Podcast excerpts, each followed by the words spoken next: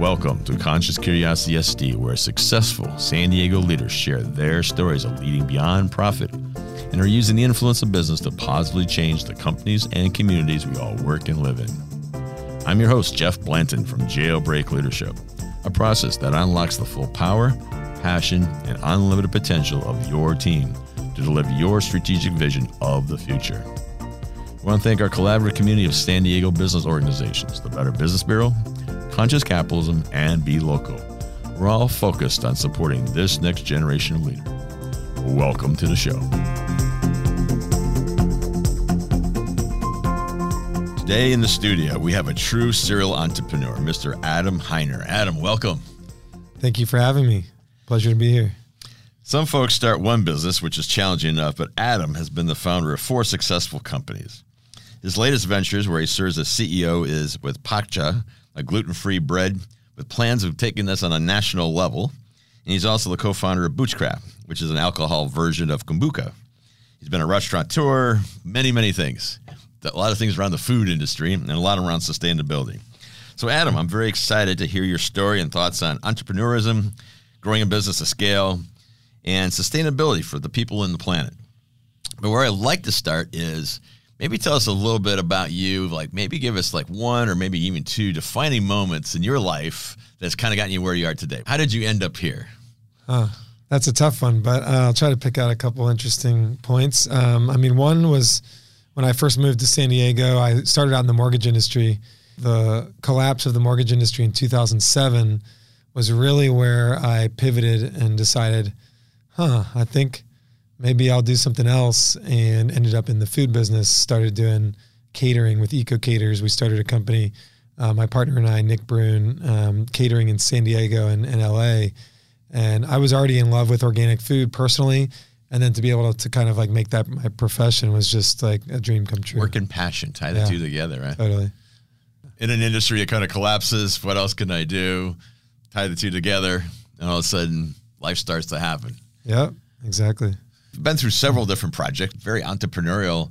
Maybe talk us a little bit about that. Like, what, what does entrepreneurism mean to you? Like, what's your definition of that? Because I think different people have different views of what that looks like. Yeah. Um, you know, for me, being an entrepreneur, one, it just means like being willing to give everything um, and lose everything potentially. You know, most of my businesses, I've put all of my savings into the business to get them started and I've parlayed, you know, earnings from one business into another and put them all in. So for me, if I'm going to go out and ask other people to come and you know and work for me and take a risk and also invest their money in in my company, I kind of feel like I also want to be all in and have my own skin in the game. And the other for me being entrepreneur is kind of what we mentioned earlier is like really combining my passion with with my work and you know, not really having a clear designation between, okay, I work for eight hours and then I go do the things for fun, but rather like the things that I'm passionate about are the things I'm working on. And it can flow. And some weeks I might work 60 hours and some weeks I might work 30 hours and I don't count the hours. And, you know, it's, it's all part of my passion. And It's all of, interconnected together. Yeah, totally. So, so what, what would you say the keys are? Because, uh, again, you've, you've done this multiple times, parlaying one to the next. What, what are the keys to the success? Having a vision for where you want to go with the business. You know, I think one of the things that a lot of people miss is just having like the fundamental sound financial plan for a business because you can have the passion and love something that you're doing, but if it doesn't make sense financially, it's never going to last. And for me, uh, something we might talk about in a little bit is having good business partners, people that you definitely know you can get through some tough times with, as well as people that you you know share values with i think that's really important. You know just like raising a child together you want to make sure you share the same values with with your partner. Um, and same goes with a business. You really that really helps because if you're aligned on the values then then the rest for me is easy you know? Yeah so that that's key i did want to explore that a little bit. Like we had johnny gallagher in here from uh, coastal payroll. And he kind of told this funny story where uh, his brother was in the business. He had been in the business, said, I don't want to be in that business. And his brother said, Hey, you should get into this, start your own gig. And but his brother said, I won't tell you or show you how to do it unless you get a partner. And the idea was there was two different strengths there, you know, and to be I think it's one of the challenges you have as a business owner is you can't be a superstar in everything. So hopefully, hopefully your partners kind of bring you know some balance to it. I think there's pros and cons. Obviously, we got partners. It's like a marriage. It's not always always kumbaya. When you think about partners, like what you know, you said values and that, but even how do you even make sure you're aligned in values? Like, so how, how do you go about ensuring just to get started what a good partnership is going to be look like in the long run? Because it's going to get tough. Yeah, for sure. You know, I mean, I've always partnered so far. Historically, I've partnered with my friends quite a bit, and you know, friends and family. Um, and I know that can be tricky. A lot of people try to avoid they can have partnering with stories, their friends right? and family. And yeah, I think that goes awry when you don't have those shared values, the shared vision, and you come to a tough point where everyone's stuck, and you're not willing to compromise because you you have different values. But yeah, I think having those conversations early on. How do we see this business going? What are our values? Like, how do we want to bring this business into the world? What do we stand for? What's our long term goal? And just really getting aligned on that stuff before you just jump into business with someone. You know, for me, going into business with friends and family is a way of like, I already know those people and I know their values and I know what they stand for. And I know the friends of mine that I want to go in business with. I know the ones that I probably don't want to go in business with. And nothing great, great friends. But. Yeah, great friends, but we're probably not going to be good business partners. And so for me, going into business with friends, it makes that like I already knew going into the business with those folks that we would be aligned. So it kind of, ties back to that, everything's sort of integrated together, right? Yeah, friends, right. family, We're business, all doing this together. Totally. It's fun. Yeah. You know, Pacha, I started with really good friends of mine as well as my wife. I was a little hesitant in the beginning to be in business with, you know, my my partner as well as, you know, my business partner, but it's been amazing. You know, just I knew that she's the most capable and smartest person I know I knew she would be a great business partner. So I was like, why not like go into business and share our life together as well as our business? Yeah. My wife's got some amazing skill sets and she actually runs a, a nonprofit and it's growing and she's doing some amazing work. And those skill sets she's got, that's kind of not my thing. I'm not an operator. So we actually would probably make a great team, but I can't imagine us working, working, working together. We kind of work great in the uh, conversations at home about work, which is a major conversation in our house, but I don't know the two of us could actually uh, be on the same project together. it would be very interesting, I think. We'd have to grow up a little bit to make it's, that all work. it's like you don't need to go to therapy anymore. You just start a business together. Yeah, then, you'll figure out what's yeah, wrong really quick. Exactly. have you reached this point in any of those? Because you're kind of a young guy, done multiple things, but some what I've seen sometimes with um, partnerships, like over a longer period of time, like people started out with the same passion. They started out and the values were the same. We're growing the business. And then over time, similar to a marriage, you know, some person starts to kind of go to the left, the other person kind of starts to go to the right, you know, kind of a lifestyle. This one wants to grow it. And then you start to see some conflicts. Have you run into any of that at some point? And you've actually, looks like you kind of semi departed other businesses to kind of start other things. So mm-hmm. maybe speak a little bit to the back end of partnerships and what that looks like. Yeah. You know, for me, the thing that's made made it successful for me is one always being committed to making it work like a, above all else. So it's like okay if my interest is this but making it work looks like this then sometimes i forego my personal interest to make sure that the partnership is working. That doesn't mean you know always being in favor of the other person and not me because we're not against each other we're for each other.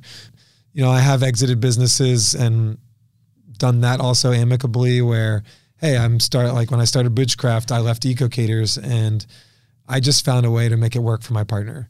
I said like I'm I'm going to go do this thing and it looks like you know and I think you can be successful with this if I leave and then you can bring on investors and and then you can grow the business with those people. It's going to be good if I leave, right? Yeah, like actually and actually did. Like when I left EcoCaters, EcoCaters did really well because they were able to raise capital with my equity that I left behind and um and it was great for the company. So that was a good friend of mine as well. And it's like, I'm going to preserve the friendship and the partnership above all else. And I also want the business to be successful. So if I was to try to have it only my way and leave the business and say, no, I want to sell my equity or something, then yeah, then it, it might not have worked out. But right. that's always the challenge, right? Yeah. How, do, how do I get my money out of this thing, right? Yeah. It's always kind of that tough point for most partners and these kinds of things. Tell us a little about the two businesses, like uh, maybe like the origin of them and uh, what what they're all about, so people kind of get a little understanding of what you're up to, and sure. go out and buy those products that you guys are making here in San Diego. Yeah, sure. So Boochcraft is a hard kombucha. It's pretty much the first hard kombucha to really grow and create the category. We started here in San Diego, down in Chula Vista. Our brewery is still down there. Um, 7% alcohol kombucha. So if you're familiar with kombucha, uh, and if not, I'll, I'll tell you a little bit. It's a fermented tea. It's got a lot of probiotics as long as it's kept raw and unpasteurized. It's got, you know, filled with probiotics and it's a health, it's a, it's a health beverage, pretty popular health beverage these days. Um, hard kombucha, we actually just make regular kombucha and then we ferment alcohol into the regular kombucha to make it seven percent alcohol. An obvious move. Yeah, right. why why would someone else alcohol that healthy stuff? Yeah, exactly. yeah. So, and I got my start with kombucha um, at the restaurant Local Habit that we had in Hillcrest that I had in partnership with my the catering partner Nick, um, and I was making kombucha at home. And uh, when we started the restaurant, I was like, "Hey, we need to have we should make kombucha on tap here." And then I started seeing people flock into the restaurant with the kombucha on tap, and was like, "Wow, this could be something big." Sold the restaurant, kind of forgot about the idea for a while. And then uh, my partner Todd was looking for business ideas, and I just pitched him the kombucha idea, and he was like, "Yeah, let's do it." Got my brother-in-law Andrew involved. He was like a master brewer, brewing beer and cider and everything at home, just like he had like a professional homebrew setup. He came in and was like, "Hey, if we're gonna have one percent alcohol kombucha, we might as well have seven percent alcohol kombucha." So he started cranking the alcohol up, and one thing led to another, and you know now we've created a huge category. There's probably a hundred, you know, fifty to hundred hard kombuchas all over the country, and and it's doing really well. So that's been quite the journey. I've learned a ton in that business. I wore almost every single hat that you could wear growing the business, and um, eventually kind of hired myself out of a lot of those roles. Decided I wanted to return back to my passion of uh, food so I started Pacha, which is an organic gluten-free bread company, and it's different than most gluten-free breads. It uh, starts with a base of buckwheat, so we uh, soak and sprout the buckwheat to unlock all the health benefits and the nutrients, and then we rinse it and blend it together with water and salt for the base recipe. So the, the base buckwheat bread is just buckwheat and salt. That's the, the only ingredients. It's a fermented, naturally fermented sourdough and then we add other spices and herbs for some of the other flavors and ferment overnight and bake it. And you get this really flavorful um, hearty uh, buckwheat sourdough bread so you're a bit of a mad scientist on the side here. Sounds like you got to yeah, get the whole I, chemistry lab. You got to go going. Here. I love fermentation. So anything to do with fermentation. fermentation, that's your thing. Yeah, huh? that's my thing. Well, sure. I'll share that the uh, I've had some Boochcraft. I was at the Be Local event uh, a couple of weeks ago, and you guys had uh, were offering some drinks, so I had a oh, chance cool. to have some of your product. It was fantastic. Nice. So one of the things I was at uh, the Be Local event, which is uh, really for CEOs of B corporations and which you guys are part of with Boochcraft, and I, I think you're thinking about doing that with the other business as well. Maybe talk a little bit about what that is and why why you did that, why that was important. You know, one, and when we started Boochcraft early on, I was aware of the B Corporation and the certification. It was something that was always like, I'd love to get there someday. Um, some of my favorite companies, Dr. Bronner's and Patagonia, are you know some of the highest ranking B Corps out there. So yeah, for us, you know, impact has always been ingrained in the DNA at Boochcraft. Todd, Andrew, and I were always about giving back and taking care of our people and um, our impact strategy. You know, working with farms, um, donating to nonprofits that support regenerative agriculture. Those are core elements of the business. So the B Corp, we were already doing a lot of the practices. And when we started out in the journey of becoming certified, you know, one, it was, I think, for me, it's to hold ourselves accountable so that we're saying, hey, we're saying we're going to do X, Y, and Z. So let's make that official. Let's put it on the package. Let's get certified. And that way it's ingrained even deeper into the DNA and it, it holds us accountable. Can't get sloppy about yeah. it. Right? And it also gives us new ideas of ways to mm. have a deeper impact because going, even just going through the questionnaire and the certification, there was a lot of things that came up that we had never thought about. Like, oh, okay, yeah, we totally could do that, or we could add that policy, or you know, we ended up implementing a 401k with benefits. Um, we added vacation days as part of the B Corp certification. We started buying energy credits and made our our facility a net zero energy facility. Oh, wow. And we're in the process of um, we're actually just adding solar panels to the facility right now. And that's all kind of come about through the process of getting certified as a B Corp. Um, a lot of good has come through the process and to go back to my original piece, it's one holding ourselves accountable, and two being able to really showcase to the consumer what we're all about. There's a lot of companies out there that are greenwashing these days and saying we do X, Y, and Z, but they're not actually doing X, Y, and Z. And you can't do that when you're certified B Corp. Like it's a pretty rigorous certification. So And you have to continue to raise the bar too. I mean, Yeah. if you're going to come back for a recertification. It's not Totally. just like, uh, are you still doing what you're doing? No. Yeah. What, are you doing better? over yeah, here, the right? standards are So- getting more rigorous. So you, if you keep doing what you're doing as a B Corp, you're not going to be a B Corp in three years. little, little interesting side story here. Uh, Katura, who uh, works with me, had an issue at her home, so she was making an insurance claim, and she was commenting to me that she said, "Well, it turns out I was actually changing insurance companies. The claim's kind of against the old insurance companies, so I'm moving on to onto the new one. So, kind of figured, I guess that all works out." Well, in the process of going through the claim, she finds out they were a B Corp. And she goes, Jeff, if I knew they were a B Corp, I probably wouldn't have changed. And part of it was she was driven by price. Yeah. Uh, she moved, you know, for getting a little bit cheaper price. Yeah. Now knowing what a B Corp is through the podcast and listen from folks like yourself, she's like, oh, nah, I would have paid that premium to stay in there. This like an insurance company, a B Corp? Come on. that seems like a weird mix. Yes, people start to understand what that is, and uh, it's a huge thing, but difficult to do. A big Yeah. call, big call from the owner because Really it's uh, it, it costs some money. It's not it's not free, but hopefully, like with Katura, it comes back around. Yeah, and especially with a manufacturing business, you know, if a service business, you don't have all the supply chain stuff, so you don't have all the raw materials that you're bringing in and everything. With manufacturing, there's a lot more involved with that piece of the. Because I want to look at every part of that food. Yeah, you got you want to be looking at all your manufacturers. Are they doing X, Y, and Z? Where are they getting their stuff from? How are they treating their people? Kind of like diving deep into the supply chain is a big part of it. we had uh, Dr. Bronner in here and we were talking to them about that and their whole food, you know, the whole supply chain and what they do in some of these countries and the support and how long it takes. There's a five year commitment and these Yeah. kinds of things. So, but it's good stuff. I mean, that's what we need. I mean, we're hopeful Yeah. that we can use the influence of business to actually change our world versus what we tend to do with it. One other question here time management. So you say like everything's kind of integrated together. And as I was doing some research on you, you're also kind of really into yoga, particular type of yoga, from teaching to putting on events, all those kinds of good. That sounds like a job in itself. A, maybe describe that a little bit, why you do that, because I think that's really interesting. Because I've seen it on the beach. And I just thought people were showing off. I didn't, Yeah. I didn't know it's actually a, a particular type of yoga. And then two is like, how do you manage all this? I mean, how do you how do you keep you know all these balls up in the air and uh, make it all happen and have time to come to a podcast like this? So two questions in one. to So, uh, so you're talking about acro yoga. yes, um, or acro, partner acrobatics. That's a passion of mine. It's something that I got into back in 2013. It's a partner based practice. Uh, we call it acro yoga. It, that name came about because I think people were trying to make partner acrobatics more approachable for people. So using the word yoga made them like, oh, that familiar. I know yoga.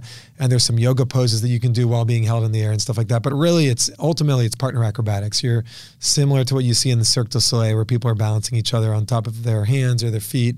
And it's an incredible practice for physical practice, but also for communication and you know being able to work with someone and understand like meeting this person where they're at you know, just like the physical, the emotional, and all of that. It's all combined into this practice, and I love it for that reason.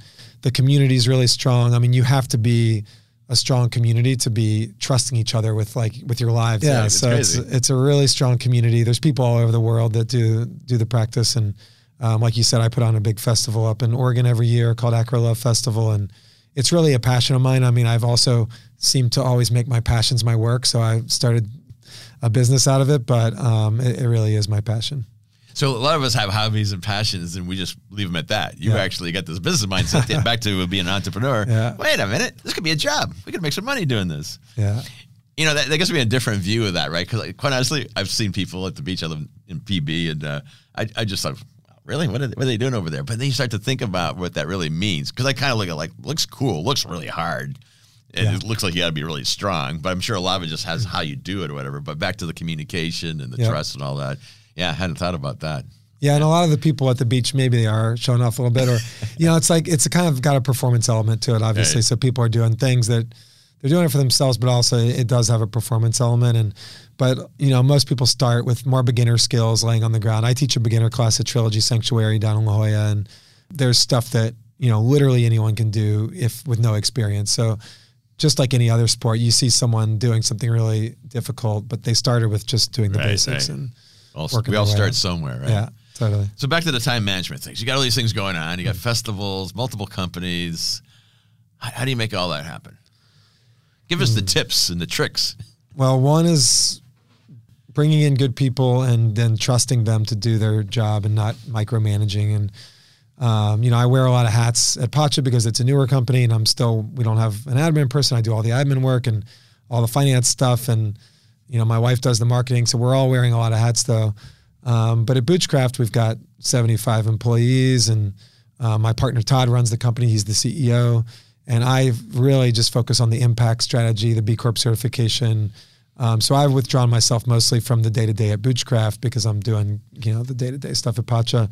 I also have a six month old baby that just Uh-oh. came.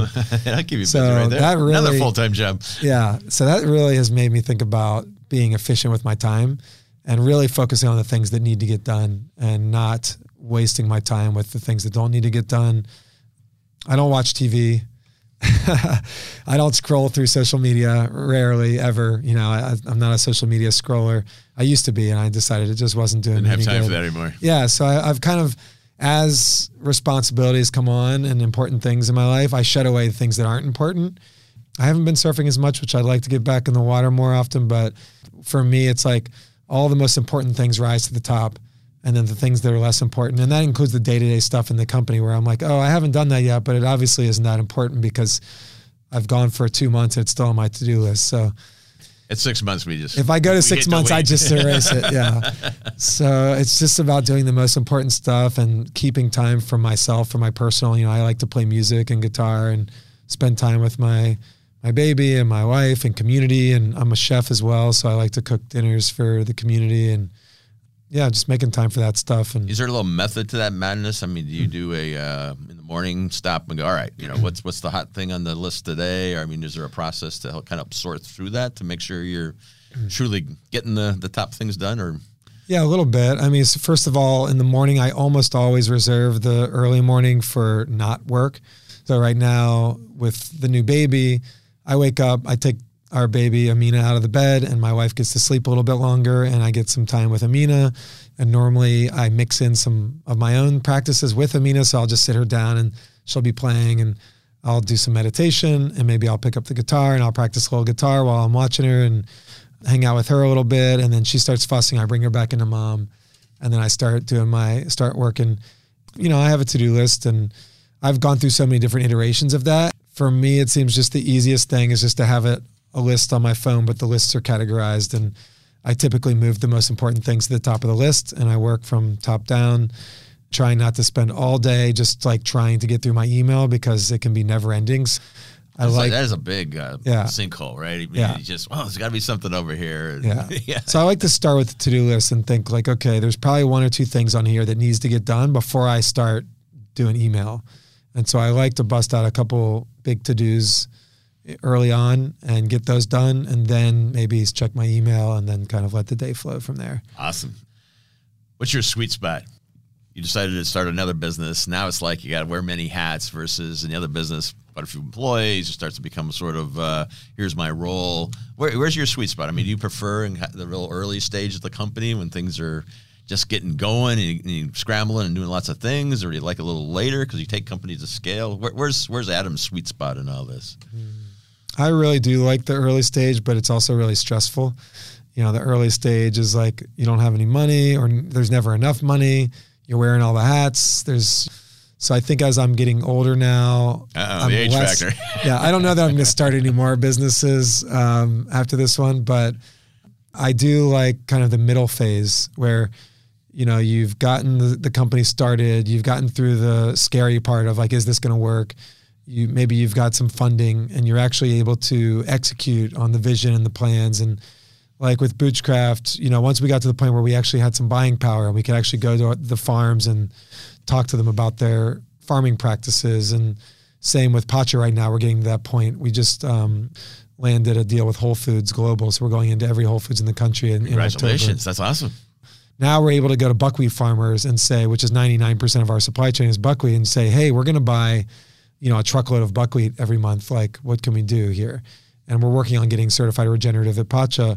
And that's not really it's it's a lot harder to do that when you're smaller and you're buying Right. you know Hard to get anybody's attention. 100 pounds or even a thousand pounds or 5,000 pounds. They're just like, okay, cool. Like just order it through that distributor. Like I'm not selling you 5,000 pounds.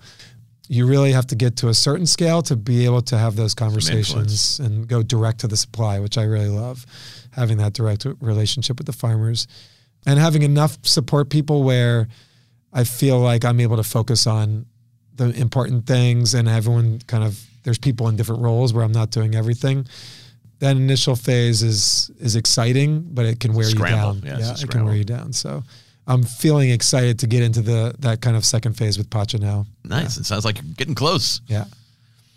Let's talk a little bit about food, the world, health, sustainability. I mean, this is the place you guys play. Where are we? What's going on from your seat in the world? Uh, maybe give us a little education. What what what should you know the average consumer? What what should we be thinking about? Man, the big. I don't know if the average Gotta get- consumer wants to hear all this, but uh, Well, I'll- I'll- if, if you got to scare us, Adam, scare us. I Yeah, mean, uh, I'll- part part of our thing here is as businesses, how do we elevate? How do we go to the next level here and get Yeah. get the consumers engaged in the program as well? Scare us I, if you need I- to. I mean, I can share from my personal viewpoint. I don't want to put anything on anyone else. I think everyone has to choose their own path. But personally, I think we have a lot of junk out there that's being sold. There's just a lot of junk being sold in the stores, um, not just in the food, but just everywhere. You know, you look at little kids' toys and all the crap that people are buying for, you know, little plastic toys that just become trash a week or a month later. Um, and same thing in the food aisle. There's a lot of food in plastic packaging. There's a ton of stuff in single-use packaging, and a lot of it's made with plastic. And that's none of that stuff's getting recycled. I think one of my big focuses right now is on packaging, which is why we've got 100% compostable packaging over at Pacha, and everything's you know 100% recyclable at Boochcraft with aluminum because that stuff's not getting recycled the plastic it's either getting it's either ending up in the landfill and then becoming microplastics and in our waterways or it's getting sent to third world countries and getting burned there's some documentaries out the the story of plastic is a great documentary if you want to understand what's happening with our plastic around the world it talks about some statistics and one of which is only 8% of plastic is actually being recycled and only 2% of that is being recycled into something that could be recycled again mm. so ultimately, 98% of our plastic is ending up back in the landfill or being burned. And we have a lot of plastic. We have a lot of plastic. And, you know, in, in the US, countries are starting to not want to take our plastic anymore. We were shipping it to China and they won't take it anymore. We were shipping it to India and they won't take it anymore. And now we're trying to find little third world countries that'll take it. You know, at some point, we need to deal with our own mess. And then the other piece for me, the the biggest piece in my life right now, and the things I'm thinking about is about agriculture and how we're growing our food. A lot of people have probably heard the term regenerative agriculture. It's a it's becoming more popular. Another great film. I like to point people towards films because then they can really like understand. Uh, it's called Kiss the Ground, and it talks all about what is regenerative agriculture, kind of how do we get to the mess that we're in right now, and how are we going to get out of it. And the answer, the solution, is regenerative agriculture. And what's happening is um, with conventional agriculture, with big commercial agriculture, mechanized, we're using a lot of chemicals and f- chemical fertilizer and pesticides. That stuff is ending up in our groundwater and our soil, and it's also destroying our soil. Um, it's desertifying the soil. So every time you plow the fields, you release carbon in the atmosphere. Every time you dump chemical fertilizer on the soil, you kill all the microbes and the and the bugs in there, and slowly our topsoil is eroding and and disappearing. And they say in about 30 years we won't be able to grow food in a lot of our soil anymore. And the solution is to build the soil, the topsoil back, and that's with regenerative agriculture. So basically what we want to do is remove all the inputs, the chemical inputs, the fertilizer and the pesticides. We want to make compost on site at farms using manure. You know, right now our animals and our farms, our vegetable farms are separated and we've got animals in these feedlots and we've got vegetable, these huge monoculture vegetable. If we can bring those back together and create farms that have animals on the farm that don't have too many animals, but they have some, they graze the fields and they help keep the fields down in between plantings. They provide manure for the farm to, you know, to fertilize their plants. And then we grow topsoil and we stop tilling. So, you know, when you harvest something, you leave the roots in the ground and it protects all the mycorrhizae and the organisms down there and you start building soil health. And then when it rains, your farm actually absorbs the water instead of running off and creating, you know, flooding and erosion. And, and eventually have to come back and irrigate. yeah, and then you don't have to irrigate as much. And so, and then it draws carbon. It, the the other benefit is draws carbon down out of the atmosphere. You know, moving towards and, and as a consumer, you know, that you might be thinking like, well, what am I supposed to do? I'm not a farmer. But as a consumer, you know, for both of these issues, we can stop buying products that are packaged in plastic um, or can communicate to the products that you love and say, hey, I think there's probably a compostable option for this packaging that you're making or, or a paper option. Have you ever thought about that? And if more consumers were hit, talking to those products, and then on the on the farming side, same thing is supporting products that are using regeneratively grown food.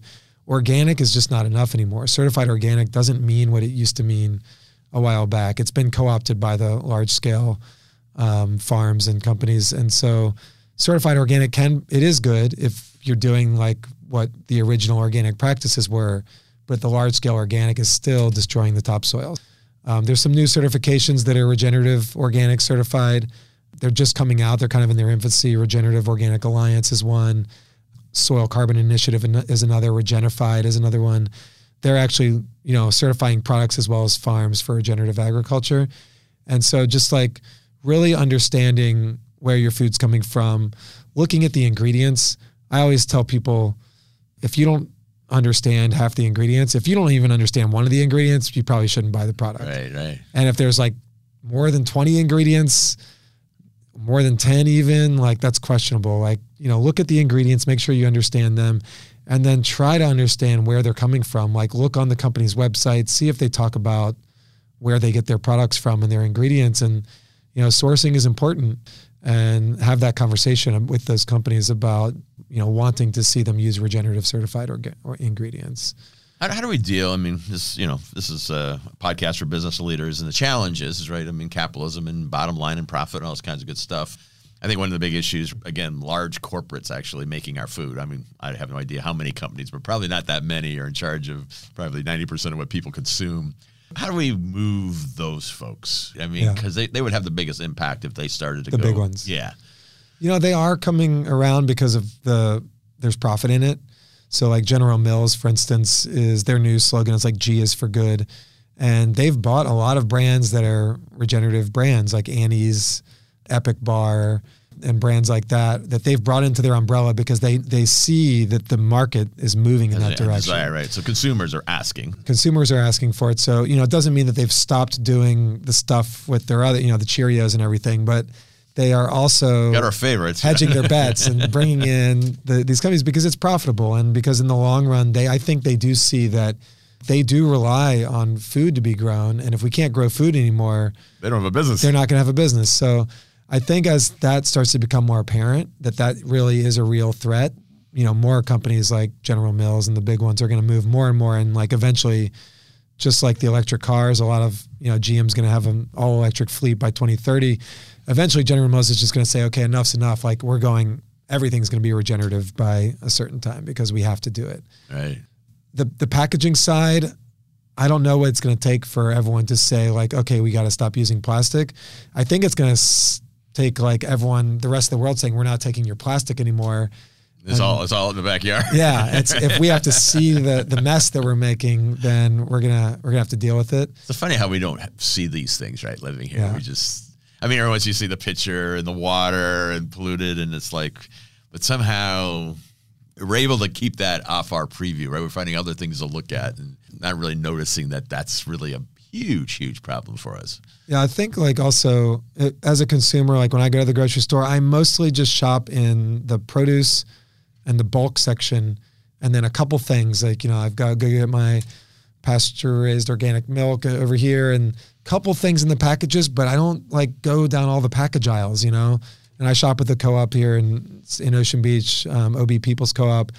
And then if I go to a regular grocery store these days, I'm like, it's overwhelming. I'm like, oh my gosh, I didn't know there was like, there's like 50 laundry detergents right, and right. There versions a thousand cereals and all that. And you go to the co-op and there's just like, you know, there's a couple organic of this thing and a couple organic of that thing. And I think we just have too many packaged products. So if the consumers stopped spending so much time in that part of the aisle and just like go to the produce, the bulk, you know, get your dairy and milk and stuff, and just avoid that middle of the grocery store section. We just like no, we, no, note to the audience. stay, yeah. stay in the I, middle of the store. You know, both of my business are packaged products, but I think that we could just do with a lot less packaged products. I've, I've said this before on the show. I'm, I'm, in charge of taking the trash out. It's just my wife and I and the yeah. dog, and I'm blown away by how much trash we produce on a weekly basis. It's just it's just crazy. Yeah, yeah. That's a good indicator. You know, it's like as a family, it's like, hey, could, do you think we could reduce our trash because you can use that as a metric, you know, like right.